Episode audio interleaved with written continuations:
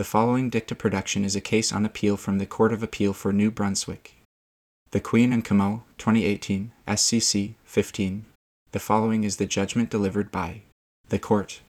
Part 1 Introduction In 1867, the British North America Act, 1867, 30 and 31 Victoria, united individual British colonies into one new country, the Dominion of Canada. Prior to this, each colony had its own power to impose tariffs at its borders. Part 8 of that Act, now the Constitution Act 1867, contains provisions for the transfer of this power to levy tariffs to the Dominion government. At the heart of Part 8 is Section 121, the provision at issue in this appeal. Quote, All articles of the growth, produce, or manufacture of any one of the provinces shall, from and after the Union, be admitted free into each of the other provinces. End of quote. The respondent, Mr. Gerard Comeau, contends that Section 121 is essentially a free trade provision. In his view, no barriers can be erected to impede the passage of goods across provincial boundaries. On the other side of the debate, the appellant, Her Majesty the Queen in Right of New Brunswick, or the Crown, argues that Section 121 was only intended to dismantle the power to impose tariffs or tariff like charges at provincial boundaries. The trial judge agreed with Mr. Comeau. The question before us is whether he erred in doing so. What does it mean for articles to be admitted free as stated in Section 121? How does that requirement constrain state action? Fundamentally, does Section 121 constitutionalize some particular form of economic union? These questions lie at the core of this appeal. The answers to these questions have broad implications. If to be admitted free is understood as a constitutional guarantee of free trade, the potential reach of Section 121 is vast agricultural supply management schemes, public health driven prohibitions, environmental controls, and innumerable comparable regulatory measures that incidentally impede the passage of goods crossing provincial borders may be invalid. The dispute arises out of Mr. Comeau's assertion that Section 121 of the Constitution Act 1867 prevents the province of New Brunswick from legislating that New Brunswick residents cannot stock alcohol from another province. The appeal asks whether Section 134 sub B of the Liquor Control Act, RSNB 1973 infringes Section 121. Section 134 sub B of the Liquor Control Act provides, quote, Section 134. Except as provided by this Act or the regulations, no person, within the province, by himself, his clerk, employee, servant, or agent shall, paragraph B, have or keep liquor, not purchased from the corporation. End of quote together with sections 43 sub c and 148 sub 2 of the Liquor Control Act. Section 134 sub b makes it an offense to have or keep liquor in an amount that exceeds a prescribed threshold purchased from any Canadian source other than the New Brunswick Liquor Corporation. In holding that Section 134 sub b of the Liquor Control Act is invalid because it offends Section 121 of the Constitution Act 1867, the trial judge departed from binding precedent from this court on the basis of historical and opinion evidence tendered by an expert witness.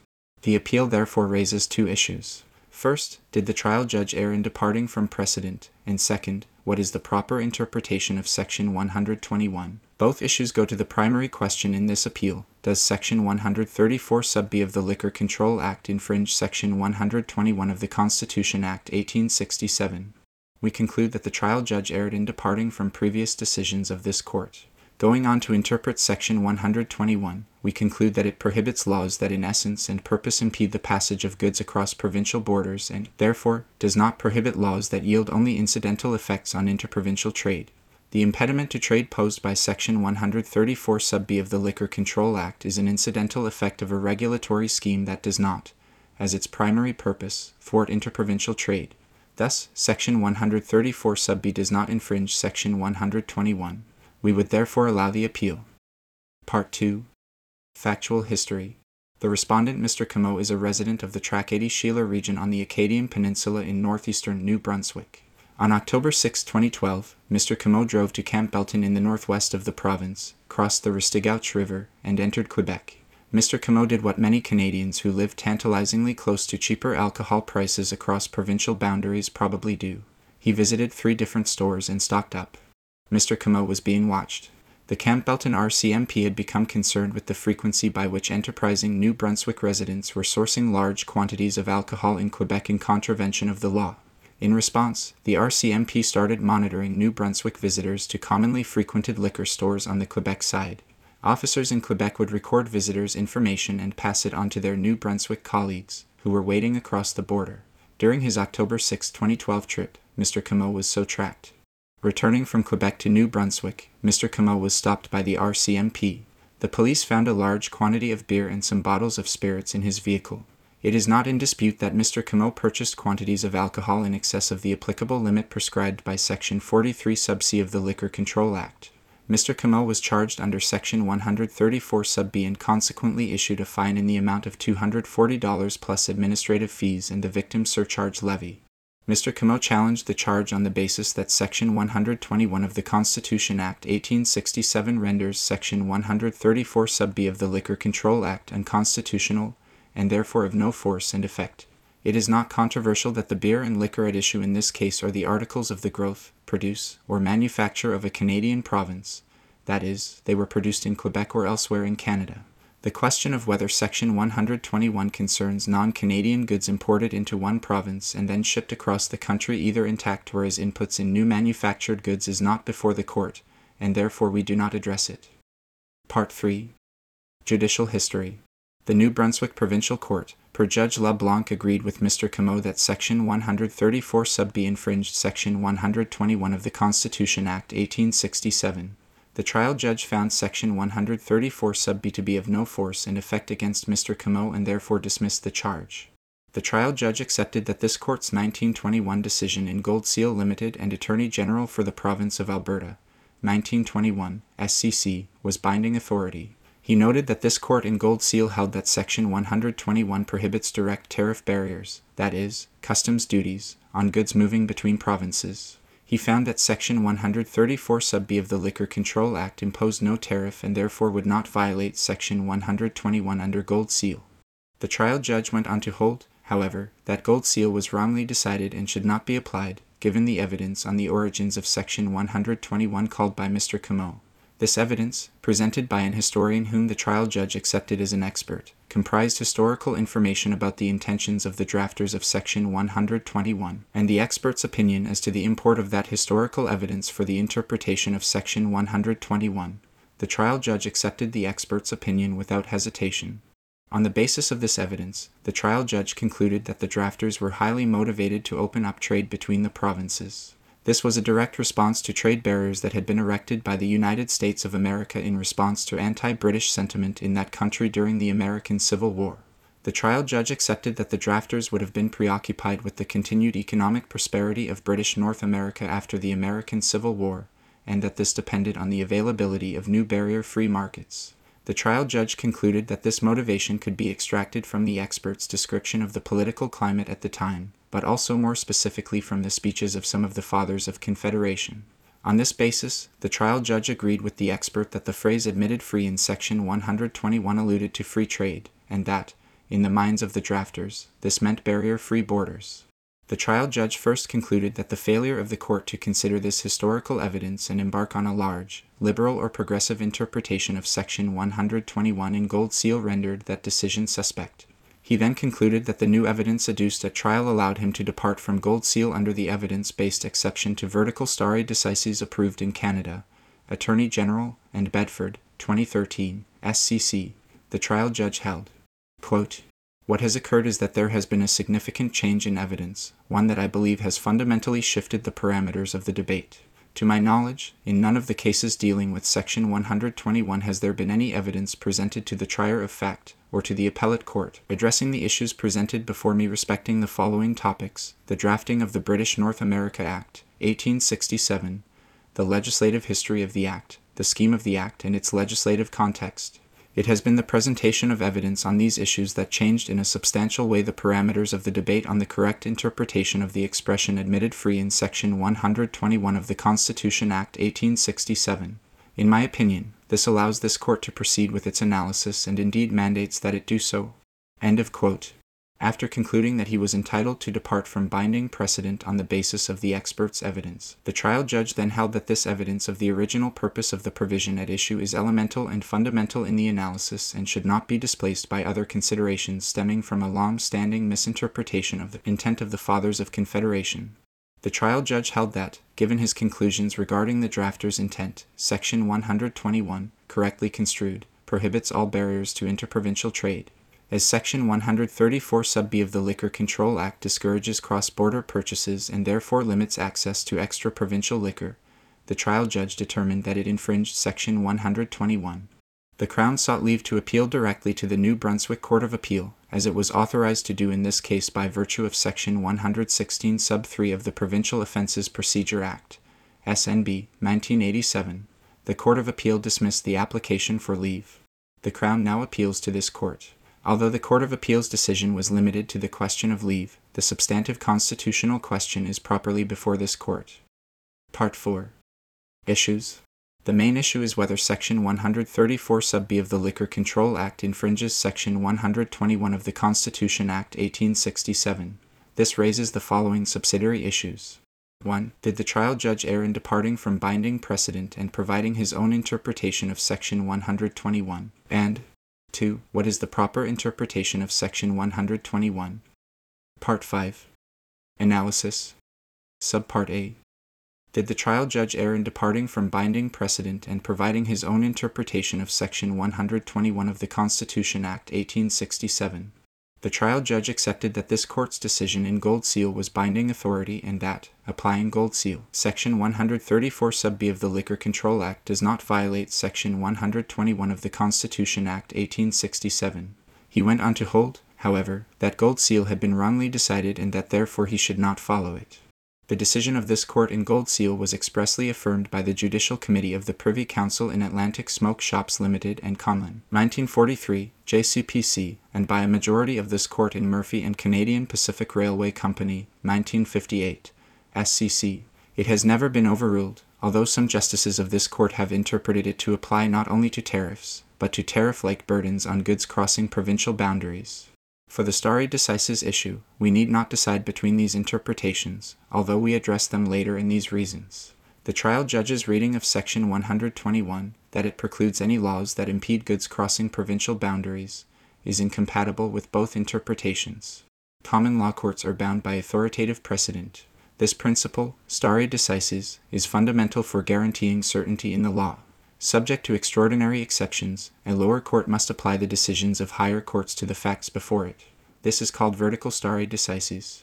Without this foundation, the law would be ever in flux, subject to shifting judicial whims or the introduction of new esoteric evidence by litigants dissatisfied by the status quo.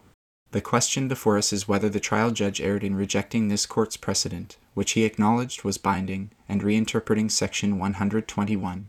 In doing so, he relied on one historian's evidence of the drafter's motivations for including Section 121 in the Constitution Act 1867, and that expert's opinion of what those motivations tell us about how Section 121 should be interpreted today.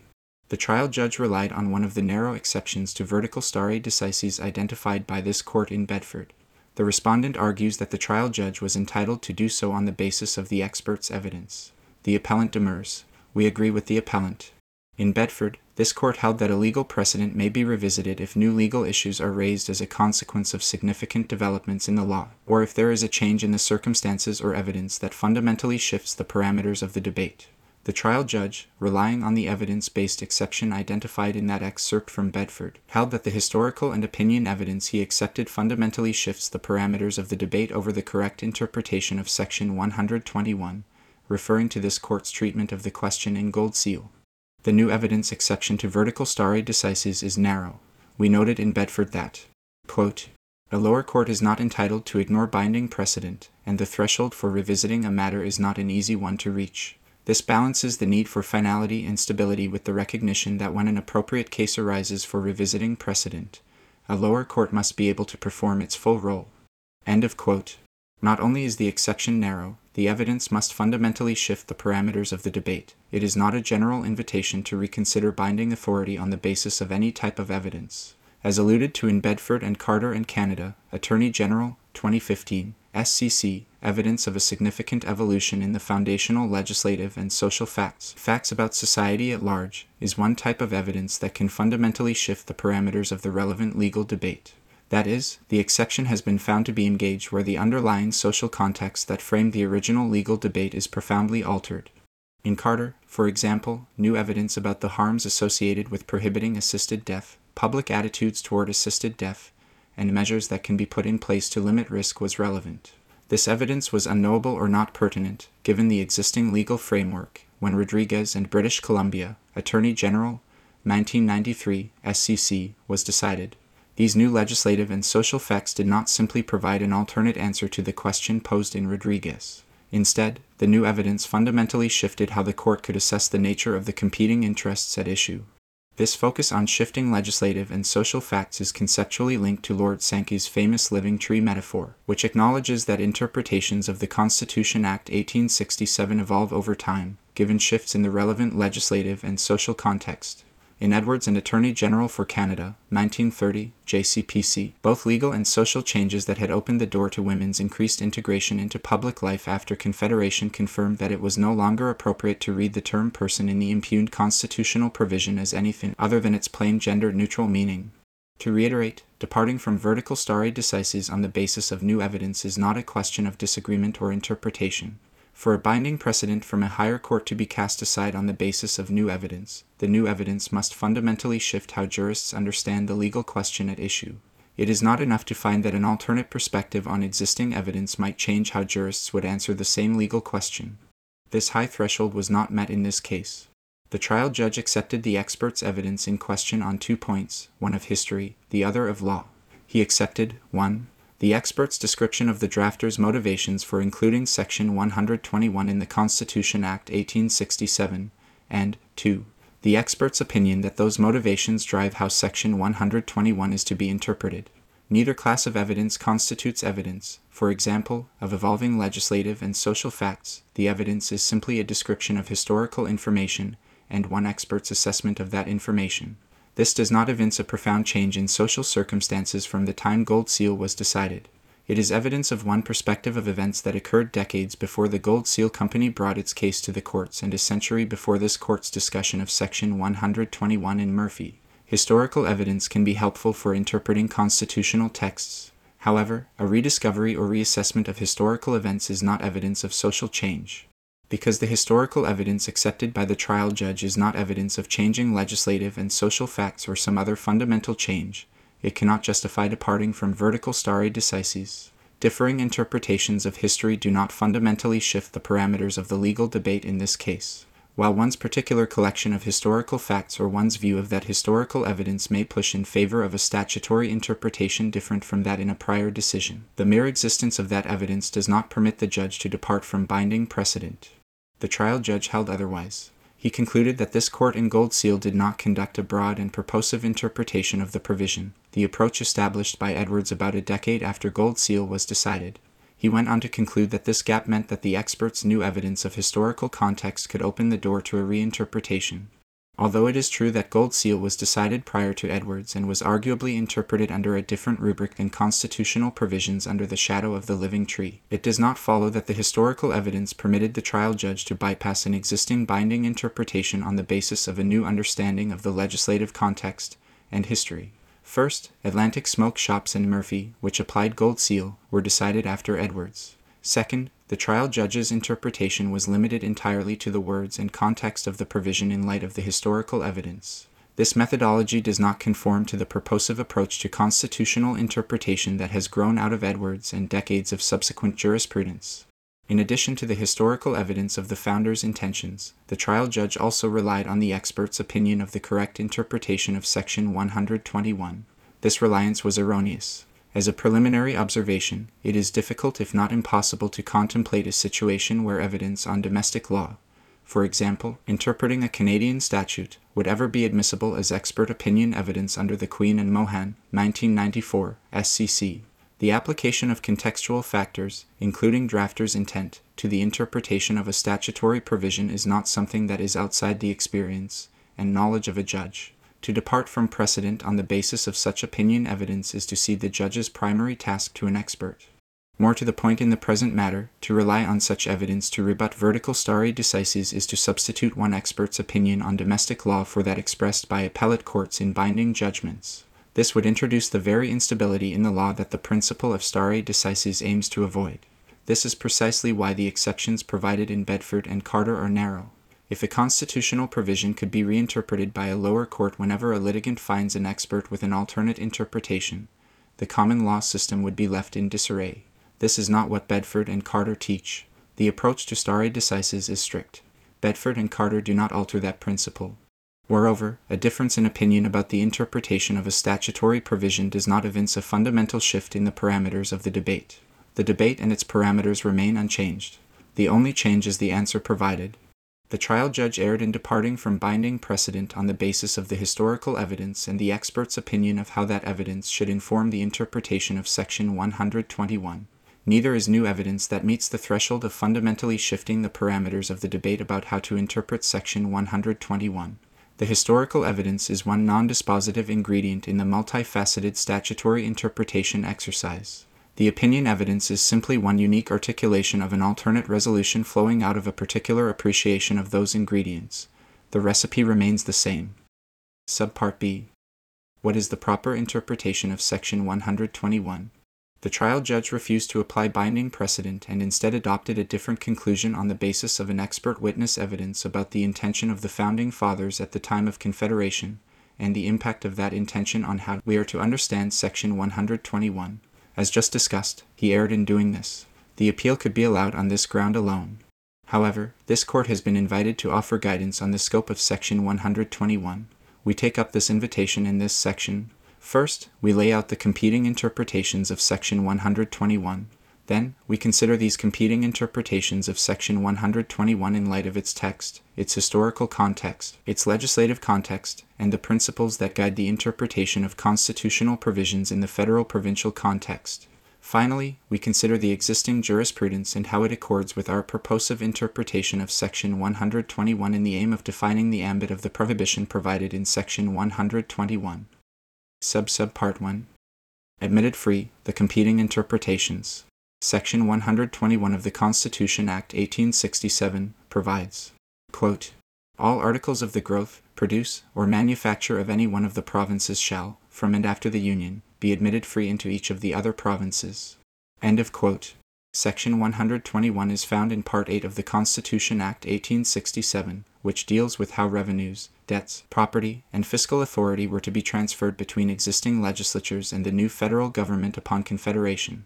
The scheme specifically provides for the power to levy border tariffs to be transferred from the former colonies to the new Dominion, as described in sections 122 and 123.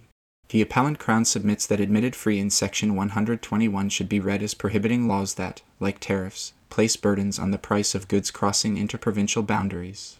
There are two versions of this position, one slightly broader than the other, which we will discuss in due course. At this point, it suffices to note that on either version, Mr. Comeau would not succeed. Even on the second broader version of this position, that Section 121 prohibits laws that in essence and purpose impede the passage of goods across provincial borders, Section 134 sub B would stand, because it is part of a comprehensive scheme to control liquor in the province of New Brunswick and is not directed to impeding interprovincial trade in both essence and purpose. Mr. Comeau does not quibble about the fine points of precisely what kind of charge or burden is caught by Section 121 on the basis of the jurisprudence. He advances a new and much more radical proposition that admitted free in Section 121 means that provincial laws cannot do anything that impedes, or makes more difficult, the flow of goods across provincial borders, directly or indirectly, in his view, Section 134 sub B of the Liquor Control Act impedes the flow of goods across the New Brunswick border by prohibiting New Brunswickers from stocking liquor from other provinces at home. Therefore, it violates Section 121 of the Constitution Act 1867. Mr. Comeau essentially contends that Section 121 is a free trade provision that bars any impediment to interprovincial commerce. The purpose of Section 121, he says, was to foster the full unimpeded economic integration of the new federation. The implications of these competing interpretations of Section 121 of the Constitution Act 1867 are significant. If Mr. Comeau's broad interpretation of Section 121 is correct, federal and provincial legislative schemes of many types environmental, health, commercial, social may be invalid. If a narrower interpretation is correct, the legal force of Section 121 is circumscribed to tariffs, or their functional equivalents. The modern approach to statutory interpretation provides our guide for determining how admitted free should be interpreted. The text of the provision must be read harmoniously with the context and purpose of the statute. Constitutional provisions must be placed in their proper linguistic, philosophic, and historical contexts. Constitutional texts must be interpreted in a broad and purposive manner. Constitutional texts must also be interpreted in a manner that is sensitive to evolving circumstances because they must continually adapt to cover new realities. Finally, the underlying organizational principles of the constitutional texts, like federalism, may be relevant to their interpretation. Applying this framework to Section 121 of the Constitution Act 1867, we conclude, as detailed below, that the interpretation of admitted free proposed by Mr. Comeau should be rejected. Section 121 does not impose absolute free trade across Canada. We further conclude that Section 121 prohibits governments from levying tariffs or tariff like measures, measures that in essence and purpose burden the passage of goods across a provincial border. But, Section 121 does not prohibit governments from adopting laws and regulatory schemes directed to other goals that have incidental effects on the passage of goods across provincial borders. Sub Subpart 2 Text The introductory words of Section 121 of the Constitution Act 1867 are broad the phrase all articles of growth, produce, or manufacture of any one of the provinces comprehensively covers all articles of trade of Canadian origin. We need not decide in this case whether Section 121 applies to articles coming into Canada and then moved around the country. This text on its own does not answer the question of how admitted free should be interpreted. That phrase remains ambiguous and falls to be interpreted on the basis of the historical, legislative, and constitutional contexts. Sub Sub Part 3 Historical Context Historical circumstances surrounding the adoption of Section 121 form part of the contextual interpretation of the provision. Historical evidence serves to put a provision in its proper linguistic, philosophic, and historical context. Evidence of the intent of the drafters for the purpose of interpreting constitutional texts is not conclusive. For our purposes, the relevant historical context can be summarized as follows. Economic issues were among the most important drivers of Confederation, the union in the Dominion of Canada of certain colonies of the Maritimes and the Province of Canada. The economies of the colonies were driven by resource exports. For a long period, England was a predictable and lucrative market for these colonial exports. However, by 1850, British preferences for Canadian exports had declined. Loss of British markets provoked two developments First, Lord Elgin, Governor General of the Province of Canada, now Ontario and Quebec, was pushed to negotiate a trade agreement between British North America and the United States of America. The result was the 1854 Reciprocity Treaty, which opened new markets for Canadian exports that mimicked the province's earlier access to British demand. Under the treaty, prescribed products flowed across the international border free from customs duties. Second, the colonies began negotiating reciprocal trade agreements with each other, Many of these arrangements meant substantial freedom from duty for interprovincial natural imports. For a while, the economies of the colonies developed with the aid of reciprocity with the United States and the other intercolonial agreements. However, in 1866 the United States abrogated the Reciprocity Treaty. Once again, the colonies found themselves cut off from an accessible and profitable market for their exports. Forced to look for a new solution, they plotted their continued economic growth by looking to increased economic integration. However, that integration faced a roadblock the colony's general power to impose tariffs like customs duties and other burdens on goods crossing borders for the purpose of generating revenues. The pre Confederation colonies could not rely solely on exports. By the early 1850s, the colonies had considerable autonomy over tariffs, particularly for manufactured goods. They controlled their own tariff based income generating activities, which were important revenue generating measures. These regional tariff powers were incompatible with economic integration. To achieve economic union, the framers agreed that individual provinces needed to relinquish their tariff powers. As this court stated in Black and Law Society of Alberta, 1989, SCC, quote, the attainment of economic integration occupied a place of central importance in the scheme. It was an enterprise which was consciously adopted and deliberately put into execution. The creation of a central government, the trade and commerce power, Section 121, and the building of a transcontinental railway were expected to help forge this economic union. The concept of Canada as a single country comprising what one would now call a common market was basic to the Confederation arrangements, and the drafters of the British North America Act attempted to pull down the existing internal barriers that restricted movement within the country. End of quote. Section 121 of the Constitution Act 1867 was one of the pillars of the Confederation scheme for achieving the economic union sought by the Fathers of Confederation. Excerpts from speeches given by political leaders at the time of Confederation provide a sense of their vision of economic union as the new nation was forged. In some passages, leaders refer to abolishing customs houses that existed on provincial boundaries pre Confederation. Other passages, however, indicate concern for impediments on interprovincial trade beyond formal tariffs. Still, other passages refer more generally to unencumbered trade across boundaries.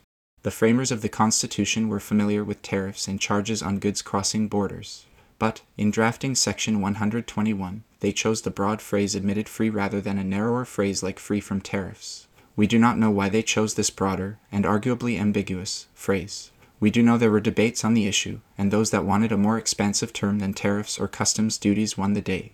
What light does this history shed on the question that divides Mr. Comeau and the Crown? Was Section 121 conceived to eradicate all impediments on trade at provincial borders, direct and indirect, as Mr. Comeau contends, or was it conceived as a provision to eradicate tariffs and charges at provincial borders, and to otherwise allow the adoption of valid laws that may have the incidental effect of impeding trade across interprovincial boundaries, as the Crown argues. Mr. Comeau's expert witness acknowledged that what he interprets as the drafter's broad view of free trade was not specifically grounded in how fiscal measures were operating on the ground at the time of Confederation. He characterizes what he sees as the drafter's intent to eliminate all barriers to trade as anticipatory and prescient in light of how certain observers understand the benefits of free trade in our time. He also notes that the Fathers of Confederation saw no contradiction between supporting free trade with a pragmatic willingness to adopt forms of state intervention that implicated the economy. We conclude that the historical context supports the view that, at a minimum, Section 121 prohibits the imposition of charges on goods crossing provincial boundaries, tariffs, and tariff like measures. At the same time, the historical evidence nowhere suggests that provinces, for example, would lose their power to legislate under Section 92 of the Constitution Act 1867 for the benefit of their constituents, even if that might have impacts on interprovincial trade. The historical evidence, at best, provides only limited support for the view that admitted free in Section 121 was meant as an absolute guarantee of trade free of all barriers. Sub Sub Part 4 Legislative Context Section 121 is found in Part 8 of the Constitution Act 1867, which is entitled Revenues, Debts, Assets, Taxation. Its provisions describe the establishment of Canada's Consolidated Revenue Fund, the timing for the cessation of certain provincial revenue generating activities, like tariffs, inconsistent with consolidation, the terms by which the federal government would assume provinces' debts, and stipulations about provincial fiscal matters that would continue after Confederation. The placement of Section 121 within Part 8 of the Constitution Act 1867 is significant for three reasons. First, Section 121 is part of a trio of provisions that concern interprovincial trade. Section 122 states that the excise and customs laws of the provinces are to be maintained until otherwise determined by Canada.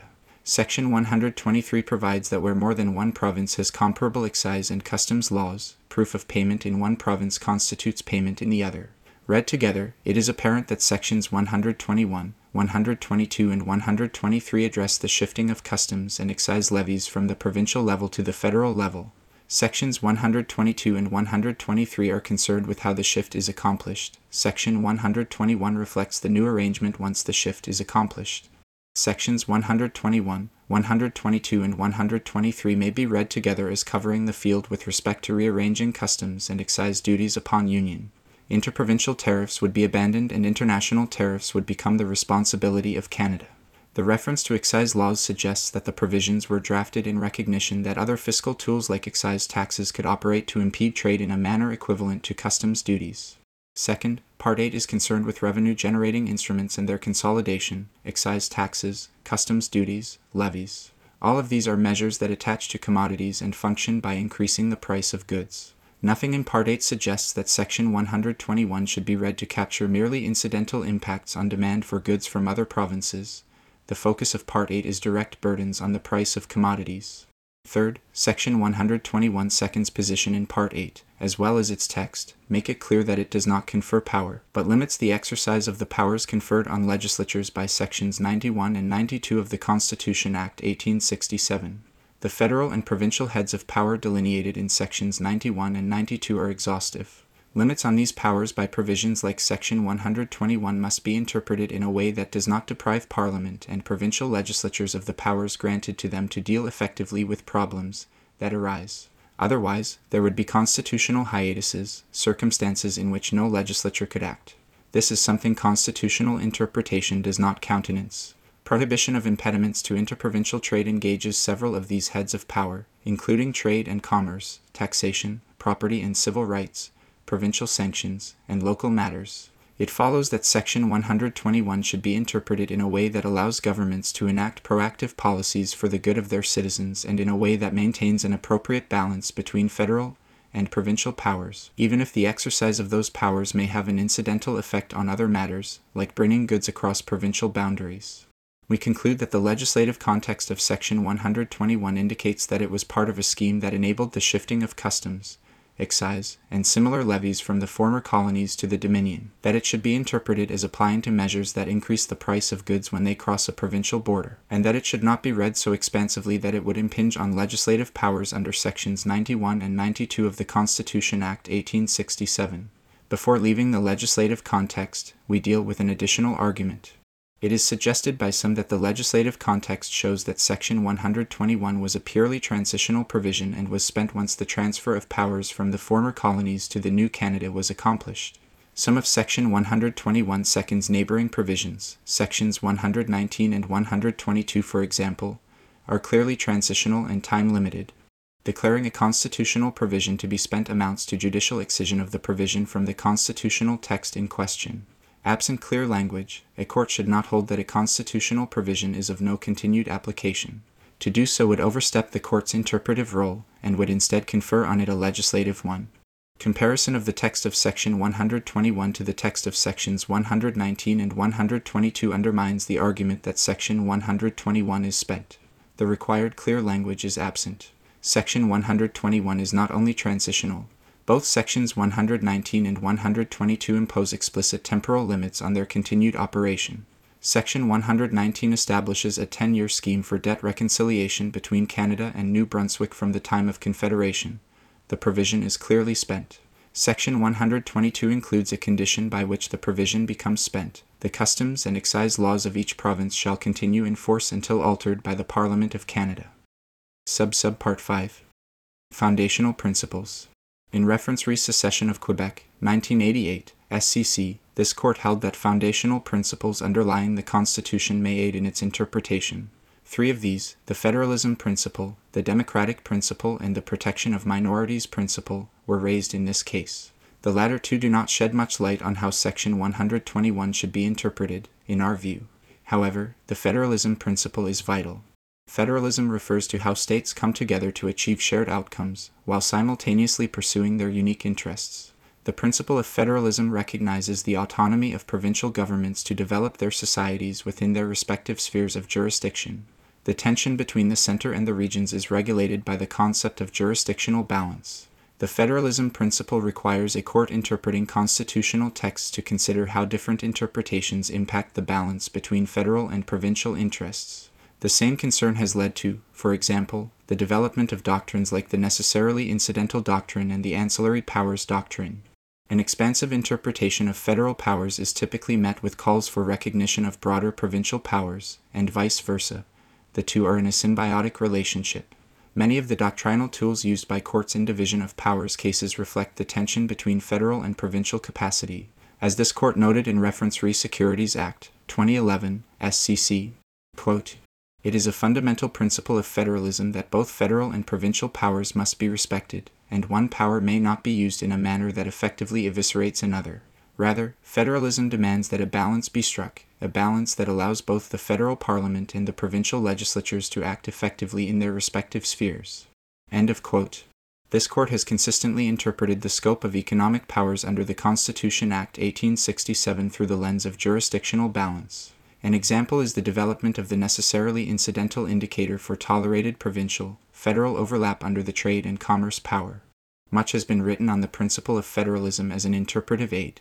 Some say it leads to divergent outcomes and is inherently policy driven. Others argue that it boils down to a principle of efficiency that favors centralization and privileges federal heads of power. Still others counter by pointing to the vast scope of regional autonomy promised by the powers conferred on the provinces by sections 92 sub 13 and 92 sub 16. For our purposes, it suffices to state that the federalism principle reminds us of the careful and complex balance of interests captured in constitutional texts, An interpretation that disregards regional autonomy is as problematic as an interpretation that underestimates the scope of the federal government's jurisdiction. We agree with Professor Scott that the Canadian Constitution cannot be understood if it is approached with some preconceived theory of what federalism is or should be. Thus, the federalism principle does not impose a particular vision of the economy that courts must apply.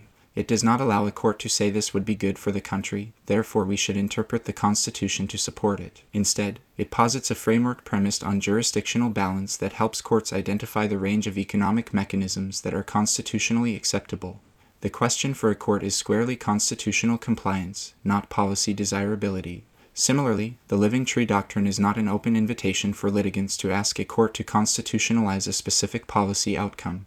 It simply asks that courts be alert to evolutions in, for example, how we understand jurisdictional balance and the considerations that animate it. With these cautions in mind, we turn to the parties' submissions on the principle of federalism.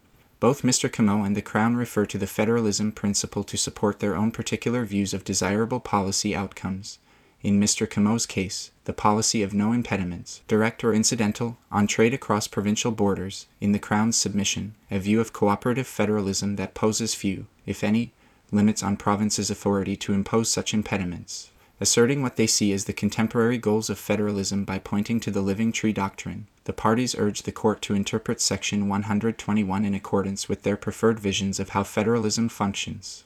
We will consider each of these arguments in turn. We begin with Mr. Comeau's submission that the principle of federalism supports full economic integration. We cannot accept this submission.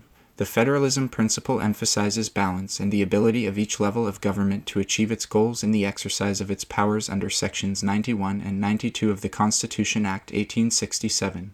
Full economic integration would curtail the freedom of action, indeed, the sovereignty of governments, especially at the provincial level, Reading Section 121 to require full economic integration would significantly undermine the shape of Canadian federalism, which is built upon regional diversity within a single nation. A key facet of this regional diversity is that the Canadian Federation provides space to each province to regulate the economy in a manner that reflects local concerns. The federalism principle supports the view that provinces within a federal state should be allowed leeway to manage the passage of goods while legislating to address particular conditions, and priorities within their borders. For example, the Northwest Territories and Nunavut have adopted laws governing the consumption of liquor, which include controls on liquor coming across the border into their territories. The primary objective of the laws is public health, but they have the incidental effect of curtailing cross border trade in liquor. The Northwest Territories and Nunavut argue that these sorts of laws do not fall under the specter of Section 121. We agree that to interpret Section 121 in a way that renders such laws invalid despite their non trade related objectives is to misunderstand the import of the federalism principle. The Crown and other intervening attorneys general, for their part, advocate interpreting Section 121 narrowly to give governments expansive scope to impose barriers on goods crossing their borders. This interpretation, they argue, is a natural consequence of their position that cooperative federalism is a distinct foundational principle for constitutional interpretation as such principles are understood in reference re secession of Quebec. Cooperative federalism describes situations where different levels of government work together on the ground to leverage their unique constitutional powers in tandem to establish a regulatory regime that may be ultra vires the jurisdiction of one legislature on its own. In division of powers cases where interlocking regulatory schemes have been impugned, the concept of cooperative federalism has often informed this court's assessment of vires. However, that is a distinct inquiry from the interpretative question raised here. The foundational principle that forms part of the architecture of constitutional texts as we described in reference re secession of Quebec is federalism, and that principle does not mandate any specific prescription for how governments within a federation should exercise their constitutional authority. We cannot therefore accept either the arguments of Mr. Comeau or the Crown on the principle of federalism. This does not mean, however, that the principle is unhelpful to the interpretation of Section 121. The need to maintain balance embodied in the federalism principle supports an interpretation of Section 121 that prohibits laws directed at curtailing the passage of goods over interprovincial borders, but allows legislatures to pass laws to achieve other goals within their powers, even though the laws may have the incidental effect of impeding the passage of goods over interprovincial borders. Sub Subpart 6 defining the ambit of Section 121, the jurisprudence. We have established in the preceding sections that the text, historical context, legislative context, and underlying constitutional principles do not support Mr. Comeau's contention that Section 121 should be interpreted as prohibiting any and all burdens on the passage of goods over provincial boundaries, essentially imposing an absolute free trade regime within Canada. Rather, these considerations support a flexible, purposive view of Section 121, one that respects an appropriate balance between federal and provincial powers and allows legislatures room to achieve policy objectives that may have the incidental effect of burdening the passage of goods across provincial boundaries. This established, the next question to be answered is what does Section 121 of the Constitution Act 1867 actually prohibit? Before us, the debate was framed as a conflict between two lines of authority the Gold Seal line of authority, which is said to confine Section 121 to the prohibition of tariffs, and the line of authority based on the judgment of Justice Rand in Murphy, which sets out the view that Section 121 prohibits not only tariffs, but extends to laws that in essence and purpose are directed to impeding the passage of goods across provincial boundaries. For the reasons that follow, we do not see these lines of authority to be in conflict. Properly understood, they represent a single, progressive understanding of the purpose and function of Section 121 in the broader constitutional scheme. This understanding is entirely consistent with our earlier conclusion that Section 121, understood through the lens of its text, its historical and legislative contexts, and the principle of federalism, is best conceived as preventing provinces from passing laws aimed at impeding trade by setting up barriers at boundaries, while allowing them to legislate to achieve goals within their jurisdiction even where such laws may incidentally limit the passage of goods over provincial borders. Gold Seal, decided in 1921, was the first case to interpret Section 121 of the Constitution Act 1867. It concerned a federal statute that prohibited the importation of liquor into any dry province. The federal law was complementary to provincial prohibition laws, passed because the provinces were not competent under the division of powers to regulate interprovincial trade, an early example of cooperative federalism. The Gold Seal Liquor Company argued that the trade barrier installed by the federal law violated Section 121. The court's discussion of Section 121 in Gold Seal was cursory. Justices Duff and Mignault, in the majority, each held that the law at issue was not caught by Section 121 because it was not a tariff on goods crossing provincial borders.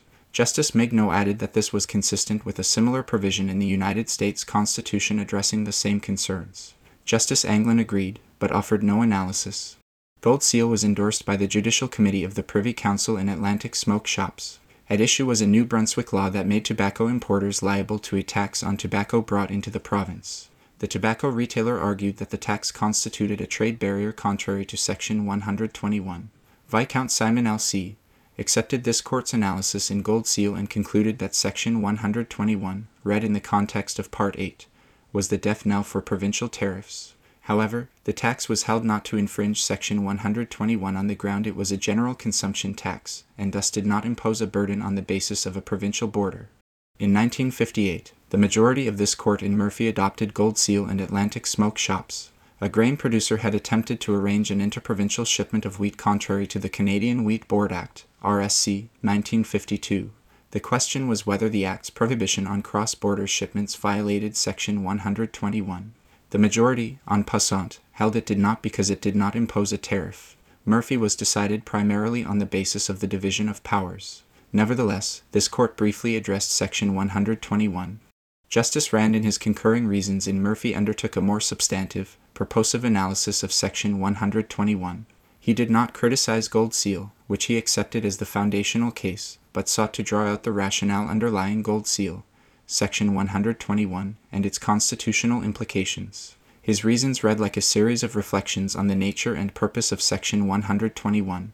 He began by noting that apart from matters of purely local and private concern, the country was one economic unit. He went on, however, to explain why provincial marketing schemes that may enable different charges in different regions do not violate Section 121. Such schemes embody an accumulation of various charges because they are concerned with realizing objects for all producers across the relevant sector, from transportation to wages to insurance. Charges that are merely one item in a scheme that regulates their distribution do not have cross border trade as their object or purpose and therefore do not violate Section 121. They are items in selling costs and can be challenged only if the scheme itself is challengeable. Section 121 does not create a level of trade activity divested of all regulation, I have no doubt. What is preserved is a free flow of trade regulated in subsidiary features which are or have come to be looked upon as incidents of trade. What is forbidden is a trade regulation that in its essence and purpose is related to a provincial boundary. Finally, Justice Rand explained that schemes that restrict goods crossing borders only incidentally cannot be held to violate Section 121 because this would create a constitutional hiatus which constitutional construction abhors. A prohibition barring even incidental impacts on the passage of goods over a provincial border would render provinces incapable of dealing with important matters within their jurisdictions. At the same time, the federal government could not fill the void because the matter would not fall within its power given the division of powers. The two jurisdictions could not complement each other by cooperative action. These excerpts reflect many of the themes that emerge in our earlier discussion of historical context, legislative context, and federalism. However, they can be distilled into two related propositions. First, the purpose of Section 121 is to prohibit laws that in essence and purpose restrict or limit the free flow of goods across the country. Second, laws that pose only incidental effects on trade as part of broader regulatory schemes not aimed at impeding trade do not have the purpose of restricting interprovincial trade and hence do not violate Section 121. These propositions are consistent with the decisions in Gold Seal and Atlantic Smoke Shops. First, while the court in these cases spoke of Section 121 forbidding tariffs, and while Justice Rand in Murphy spoke of Section 121 forbidding laws that purposely act like tariffs, that is, laws that in essence burden the passage of goods over provincial borders, this is a distinction without a difference. Constitutional limits must operate on the level of principle and function, not on what label is applied to a particular kind of law. Constitutional compliance is not a matter of semantics. Clearly, traditional tariffs would offend the purpose of Section 121, as Justice Rand describes it, but so might other measures that function in the same way. It follows that Section 121 applies not only to tariffs, but also to the functional equivalents of tariffs. Second, Gold Seal and Murphy support the proposition that Section 121 was not intended to catch burdens on goods crossing provincial borders that were merely incidental effects of a law or scheme aimed at some other purpose, holding that because the restrictions on the shipment of goods over provincial borders were part of a larger valid federal scheme, they did not offend Section 121. As Justice Rand pointed out in Murphy, to prohibit incidental impacts on cross border trade would allow Section 121 to trump valid exercises of legislative power and create legislative hiatuses where neither level of government could act. The federalism principle militates against such an interpretation. The aim is balance and capacity, not imbalance and constitutional gaps. The federal government and provincial governments should be able to legislate in ways that impose incidental burdens on the passage of goods between provinces, in light of the scheme of the Constitution Act 1867 as a whole, and in particular the division of powers. This is illustrated by Gold Seal.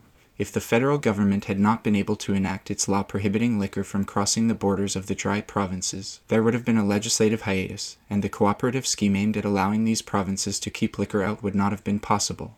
Put another way, Section 121 allows schemes that incidentally burden the passage of goods across provincial boundaries, but does not allow them to impose such impediments only because they cross a provincial boundary. In Justice Rand's view, the gravamen of Section 121 was to prohibit laws directed to erecting barriers to trade at provincial boundaries, whether customs duties or other measures that are intended to fill the role of such tariffs.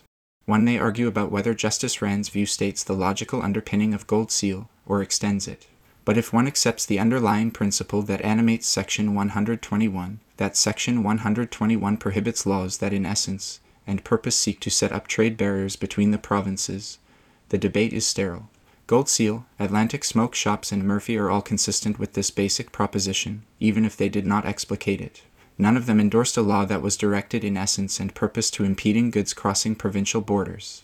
Justice Rand's description of the ambit of Section 121 has found favor with subsequent jurists. Justice Laskin, as he then was, in his concurring reasons in Attorney General for Manitoba and Manitoba Egg and Poultry Association, 1971, SCC, noted that Section 121 is meant to address measures that lead to the figurative sealing of borders. As Chief Justice in his concurring reasons in reference Re Agricultural Products Marketing Act, 1978, SCC. He adopted Justice Rand's interpretation of Section 121 and noted that Section 121 is about identifying whether the essence and purpose of the impugned law is to erect a trade barrier at a provincial boundary. The majority in the first case did not comment on Section 121. In reference Re Agricultural Products Marketing Act, the majority concluded that the impugned law did not offend Section 121, and while it offered no analysis of its own, it indicated no disagreement with Chief Justice Laskin's discussion of Section 121. In obiter comments in two subsequent decisions, Justice La Forest, writing for the court, similarly noted that the functional approach articulated by Justice Rand stemmed from the view established in Gold Seal. Most recently in Canadian Egg Marketing Agency and Richardson, 1988, SCC, Justices Iacobucci and Bastarache for the majority, and Justice McLachlin, as she then was, in dissent, agreed, though, again, in obiter, that Justice Rand's interpretation of Section 121 was the operative authority for that provision. In dissent but not on this point, Justice McLachlin noted, quote, in broad outline, Section 121 of the Constitution Act 1867 permits legislation which incidentally impinges on the flow of goods and services across provincial boundaries, but prohibits legislation that in essence and purpose is related to a provincial boundary. Provinces and the federal government are permitted to impose disadvantages on the basis of provincial boundaries so long as this effect is incidental to another purpose within their proper legislative sphere.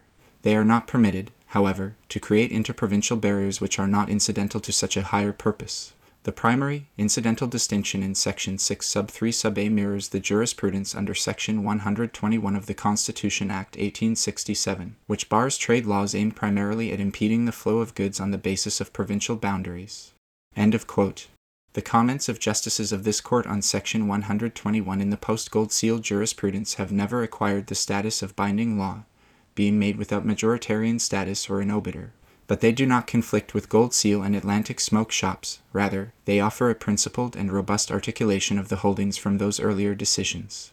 We conclude that a purposive approach to Section 121 leads to the following conclusion Section 121 prohibits laws that, in essence and purpose, restrict trade across provincial boundaries, Laws that only have the incidental effect of restricting trade across provincial boundaries because they are part of broader schemes not aimed at impeding trade do not offend Section 121 because the purpose of such laws is to support the relevant scheme, not to restrict interprovincial trade. While Gold Seal did not undertake a purposive analysis of Section 121 and hence did not describe the ambit of Section 121 precisely in these terms, it is entirely consistent with it. The earlier jurisprudence of this court on Section 121 and the broader articulation adopted by Justice Rand stand as different moments on a progressive jurisprudential continuum, all consistent with the text of Section 121, its historical and legislative contexts, and the principle of federalism. It follows that a party alleging that a law violates Section 121 must establish that the law in essence and purpose restricts trade across a provincial border. Essence refers to the nature of the measure, what a thing is, its character, Purpose focuses on the object, or primary purpose, of the measure. The first question is whether the essence or character of the law is to restrict or prohibit trade across a provincial border, like a tariff. Tariffs, broadly defined, are customs duties and charges of any kind imposed on or in connection with importation or exportation. The claimant must therefore establish that the law imposes an additional cost on goods by virtue of them coming in from outside the province. Put another way, a claimant must establish that the law distinguishes goods in a manner related to a provincial boundary that subjects goods from outside the province to additional costs. A prohibition on goods crossing the border is an extreme example of such a distinction. The additional cost need not be a charge physically levied at the border, nor must it take the form of an actual surcharge. All that is required is that the law impose a cost burden on goods crossing a provincial border a law that provides that rum produced in the maritime provinces will be subject to a 50% surcharge upon entering Newfoundland has the same effect, in principle, as a law that states that any person who brings rum produced in the maritime provinces into Newfoundland is guilty of an offense and liable to a fine. Both laws impose a burden on the cost of goods that cross a provincial boundary. In some cases, evidence may be required to determine if an impugned law imposes a charge on the basis of a provincial border. Consider a fictional law that requires Alberta distillers to get a special license to import rye. It is not plain on the face of the law whether the law 1. imposes any sort of charge on the movement of rye or 2. whether any such charge is linked to a distinction between goods related to a provincial boundary. If the cost of the license is substantial or if it is very difficult to acquire, the measure may impede cross border trade in rye. Similarly, if the only rye available to Alberta distillers is from Saskatchewan, the license requirement may function like a tariff against a Saskatchewan good. On the other hand, if the license is not burdensome to acquire or if the licensing requirement applies equally where Alberta enterprises have access to rye from within Alberta, the law may not impose a burden or charge based on a provincial border and Section 121 is not violated. If the law does not in essence restrict the trade of goods across a provincial border, the inquiry is over and Section 121 is not engaged. If it does, the claimant must also establish that the primary purpose of the law is to restrict trade. A law may have more than one purpose but impeding trade must be its primary purpose to engage Section 121. The inquiry is objective, based on the wording of the law, the legislative context in which it was enacted, that is, if it is one element of a broader regulatory scheme, and all of the law's discernible effects, which can include much more than its trade impeding effect. If the purpose of the law aligns with purposes traditionally served by tariffs, such as exploiting the passage of goods across a border solely as a way to collect funds, protecting local industry, or punishing another province, this may, depending on other factors, support the contention that the primary purpose of the law is to restrict trade. Standalone laws that have the effect of restricting trade across provincial boundaries will not violate Section 121 if their primary purpose is not to impede trade, but some other purpose. Thus, a law that prohibits liquor crossing a provincial boundary for the primary purpose of protecting the health and welfare of the people in the province would not violate Section 121. More commonly, however, the primary purpose requirement of Section 121 fails because the law's restriction on trade is merely an incidental effect of its role in a scheme with a different purpose. The primary purpose of such a law is not to restrict trade across a provincial boundary, but to achieve the goals of the regulatory scheme. However, a law that in essence and purpose impedes cross border trade cannot be rendered constitutional under Section 121 solely by inserting it into a broader regulatory scheme. If the primary purpose of the broader scheme is to impede trade, or if the impugned law is not connected in a rational way to the scheme's objective, the law will violate Section 121. A rational connection between the impugned measure and the broader objective of the regulatory scheme exists where, as a matter of reason or logic, the former can be said to serve the latter. The scheme may be purely provincial or a mixed federal provincial scheme. In summary, two things are required for Section 121 to be violated. The law must impact the interprovincial movement of goods like a tariff, which, in the extreme, could be an outright prohibition, and restriction of cross border trade must be the primary purpose of the law, thereby excluding laws enacted for other purposes, such as laws that form rational parts of broader legislative schemes with purposes unrelated to impeding interprovincial trade. The decided cases, while not numerous, illustrate how the essence and purpose test works. In Gold Seal, a federal law aimed at assisting dry provinces in keeping liquor out of their territories was held not to infringe Section 121. The law did not impede the flow of goods across provincial boundaries as its primary purpose, rather, it was part of a larger federal provincial scheme to facilitate provinces' decisions, as informed by local referendums, to impose temperance to avoid harms associated with alcohol consumption, Therefore, it did not violate Section 121. Similarly, in Murphy, a federal law prohibiting farmers from shipping grain across provincial boundaries was held not to violate Section 121 because it was part of a larger marketing scheme to enable the distribution of grain. The impugned tax in Atlantic smoke shops failed because it did not distinguish between local and extra provincial tobacco. In other words, it was not in essence tariff like. There is debate about whether Section 121 applies equally to provincial and federal laws. While this court has in previous decisions proceeded on the basis that federal laws may engage Section 121, no federal law is properly at issue in the present appeal, and so the question need not be resolved here. We agree with Chief Justice Laskin's statement in reference re Agricultural Products Marketing Act that the application of Section 121 may be different according to whether it is provincial or federal legislation that is involved because what may amount to a tariff or customs duty under a provincial regulatory statute may not have that character at all under a federal regulatory statute. Part 6 Application Does Section 134 sub b of the Liquor Control Act contravene Section 121? We conclude that it does not. To reiterate, Section 134 sub b provides, quote, Section 134. Except as provided by this Act or the regulations, no person, within the province, by himself, his clerk, employee, servant, or agent shall, paragraph b, have or keep liquor, not purchased from the corporation. End of quote. Our task is to determine if the essence and purpose of Section 134 sub b is to restrict trade in liquor across New Brunswick's border. The first question is whether Section 134 sub b, in its essence or character, functions like a tariff by impeding cross border trade. Section 134 sub b, in conjunction with other provisions, makes it an offense to stock excessive amounts of liquor obtained from anywhere other than the New Brunswick Liquor Corporation. Liquor from the corporation can be stocked for free, while liquor from elsewhere cannot, without running the risk of incurring a fine and having the alcohol confiscated. These penalties act to burden the cost of such liquor both directly and indirectly. First, the penalties imposed for stocking liquor purchased from outside the corporation function to directly increase the cost of acquiring such liquor. Second, the risk of fine and confiscation indirectly acts as a general disincentive for New Brunswickers who would otherwise seek lower priced liquor than that available through the corporation, where it exists. By making people who stock liquor acquired from outside the provincial corporation pay fines and thus more generally depriving them of cheaper goods, the law burdens the cost of the targeted liquor. If the authorities seize any liquor identified when a charge is laid under Section 134 sub b, as occurred in Mr. Comeau's case, the law, in practical terms, prohibits, and therefore completely bars access to, non corporation liquor. This prohibition functions like a tariff at the extreme end of the spectrum, with respect to out of province liquor, the liquor is not just prevented from being admitted free, it cannot be admitted at all. This restriction is related to a provincial boundary. Section 134 sub B impedes liquor purchases originating outside of the provincial corporation above a certain threshold. The law thus has two effects. The first effect is to restrict access to liquor from other provinces. The other effect is to restrict access to liquor within the province that is not controlled by the corporation.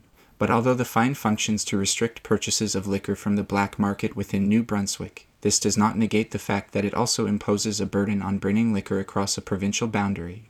The presence of the first effect, restricting access to liquor from other provinces, is sufficient to establish that Section 134 sub b, in essence, functions like a tariff, even though it may have other purely internal effects. The next question is whether this restriction on trade is the primary purpose of Section 134 sub b.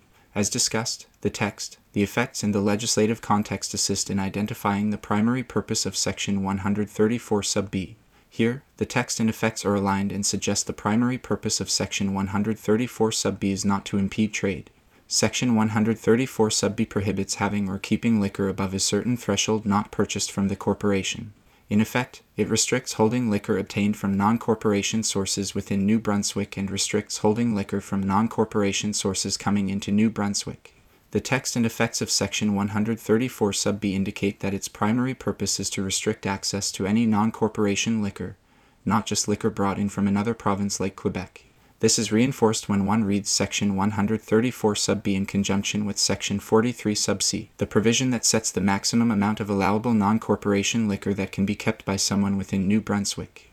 The existence of a statutory threshold, as opposed to an absolute prohibition, suggests that the purpose of Section 134 sub b is not to specifically target out of province liquor, but to more generally prevent defined quantities of non corporation liquor from entering the liquor supply within New Brunswick's borders. This conclusion is confirmed when one considers the broader scheme of which Section 134 sub b forms part, a scheme that governs New Brunswick's capacity to regulate how liquor is managed within the province. The Liquor Control Act sets out diverse and extensive rules and prohibitions aimed at controlling access to liquor in New Brunswick. A companion statute, the New Brunswick Liquor Corporation Act, SNB 1974, establishes the province's public liquor supply management monopoly. Together, these statutes set out a comprehensive and technical scheme to ensure that the liquor trade within the province is monitored. Section 3 of the Federal Importation of Intoxicating Liquors Act, RSC 1985, endorses provinces' capacity to enact such schemes. The objective of the New Brunswick scheme is not to restrict trade across a provincial boundary, but to enable public supervision of the production, movement, sale, and use of alcohol within New Brunswick. It is common ground that provinces are able to enact schemes to manage the supply of and demand for liquor within their borders. Governments manage liquor prices, storage, and distribution with a view to diverse internal policy objectives. Although the Crown conceded that New Brunswick generates revenue from its legislative scheme, this is not the primary purpose of the scheme, but an offshoot of it. Finally, Section 134 sub b is not divorced from the objective of the larger scheme. It plainly serves New Brunswick's choice to control the supply and use of liquor within the province. We conclude that the primary purpose of Section 134 sub b is to prohibit holding excessive quantities of liquor from supplies not managed by the province. New Brunswick's ability to exercise oversight over liquor supplies in the province would be undermined if non corporation liquor could flow freely across borders and out of the garages of bootleggers and home brewers. The prohibition imposed in Section 134 sub b addresses both. While one effect of Section 134 sub b is to impede interprovincial trade, this effect is only incidental in light of the objective of the provincial scheme in general. Therefore, while Section 134 sub b in essence impedes cross border trade, this is not its primary purpose. Section 134 sub b does not violate Section 121 of the Constitution Act 1867.